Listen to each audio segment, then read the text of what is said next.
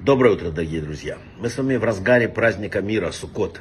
Да, Суккот это праздник мира. Написано, что в конце времен мы с вами все будем сидеть в огромной большой суке. И не будет войн, не будет разногласий.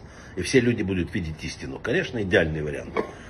Вообще, э, любой момент, который мы можем принести в эти дни, чуть-чуть мира, чуть-чуть добра, чуть-чуть вот э, какого-нибудь хорошего, мы выполняем настоящую заповедь Суккот. Рассказывают про э, хасидского наставника, он Раби Мардыха из Нешиц, он сначала до этого, как стать хасидом, был купцом, и вот однажды он ехал в город Броды, а дело в том, что он каждый год откладывал серьезную сумму, чтобы купить лучший трог, который только есть в округе. Он увидел перед городом сидит э, на обочине кучер возле павшей лошади и рыдает. Он подошел, спросил, что тут. Говорит, да вот, погибло, все пропало.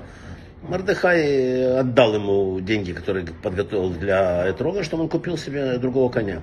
И когда он вернулся домой, родные удивились, что он приехал с пустыми руками. А улыбнувшись, он сказал, благословение на Этрог может произнести кто угодно. И только я удостоился чести произнести благословение на лошадь. Вот это вот надо тут вдуматься, тут есть о чем подумать. Э, кстати, вот после праздника растения, которые у нас есть, там четыре вида растений, их не надо выбрасывать. Написано в книге Рифуавы Хаим, э, каббалистическая книга, что если эти растения, четыре растения, оставить после праздника и хранить над входом в дом, они защищают дом от вреда.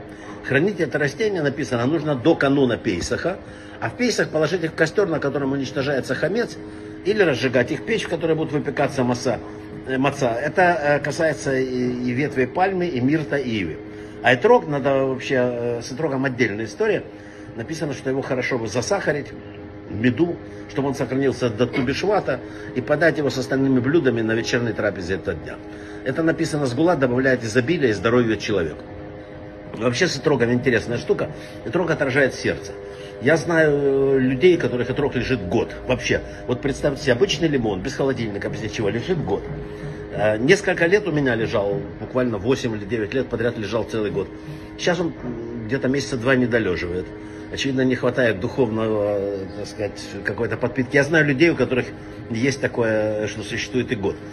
Э, вы вдумайтесь в это, все ищут чудес. А какие тебе чудеса нужны? Обычный лимон, лежащий на полочке без холодильника 12 месяцев, вам что еще надо?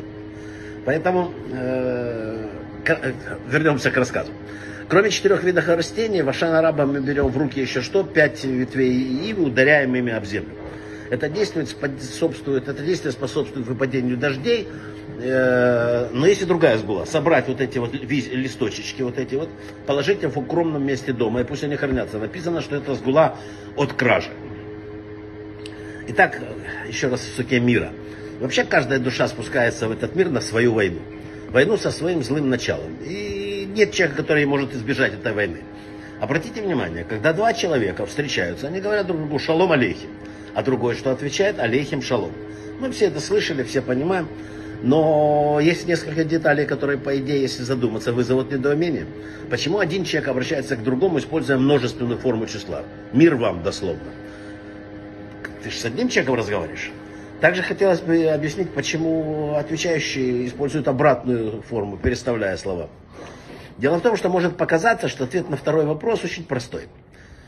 Это известная черта, это заставляет нас даже вопреки логике противоречить ближнему. На самом деле там переставили хотя бы слово. Но это не так, это шутка. Когда встречаются два человека, то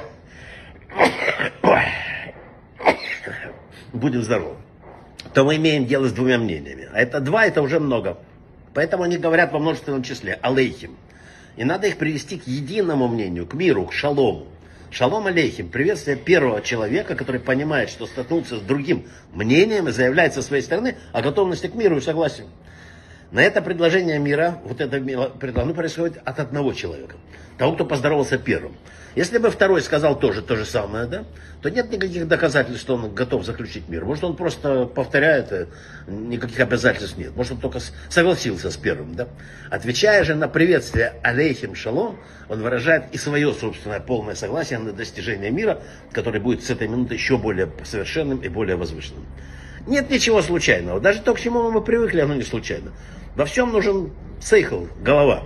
Брахава от слаха, праздник Самех вам всем. Удачи!